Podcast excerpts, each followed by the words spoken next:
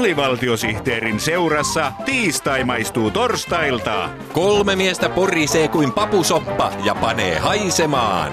Papusoppa, sopupappa.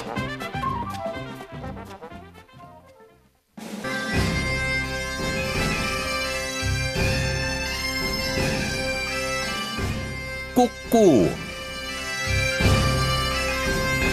Tässä lintujen asiaohjelma Kukkuu.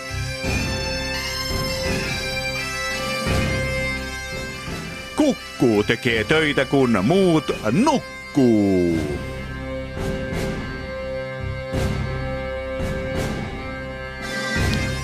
Kun kukkuu alkaa, kenelläkään ei ole nokan koputtamista.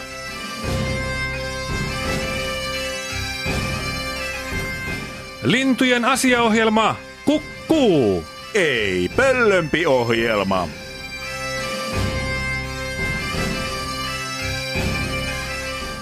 Tänään kukkuussa on jälleen paljon lennokkaita aiheita kaikille linnuille ja linnun mielisille. Aluksi mullistava uutinen lintujen kosmeettisesta kirurgiasta. Kaljupääkotkien kaljuus on epäkohta, joka häiritsee kokonaisen lintulajin elämää. Kaljupääkotkia pilkataan, ne kärsivät itsetunto-ongelmista ja ne yrittävät piilotella kaljuaan lentämällä korkealla. Nyt Bostonin Harvard-hiuksisessa yliopistossa on löydetty menetelmä kaljupääkotkien kaljuongelman ratkaisemiseksi. Menetelmä on lopultakin hyvin yksinkertainen. Hmm? Siirretään pala tukkasotkan päänahkaa kaljupääkotkan ää, päähän ja annetaan tukan kasvaa.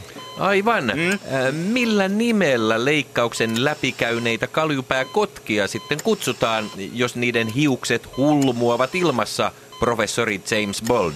Ne ovat hippiäisiä. Näin Amerikassa. Sitten kotoisampiin aiheisiin. Kahlaajalintujen nimen alkuperä on askarruttanut ihmiskuntaa ja lintukuntaa jo vuosisatojen ajan. Nyt lintuhistorian tutkija Sipi Ranta on päässyt jyvälle arvoituksen ratkaisusta.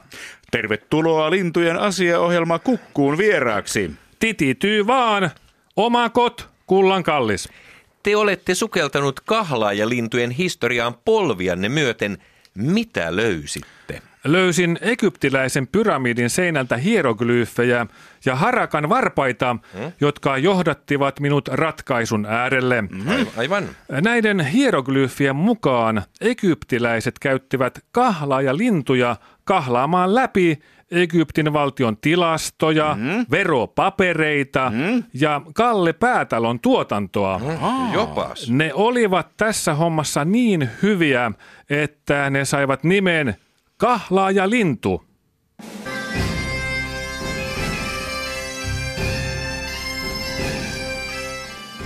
Lintujen asiaohjelma kukkuu. Loppuu kuin kanan lento.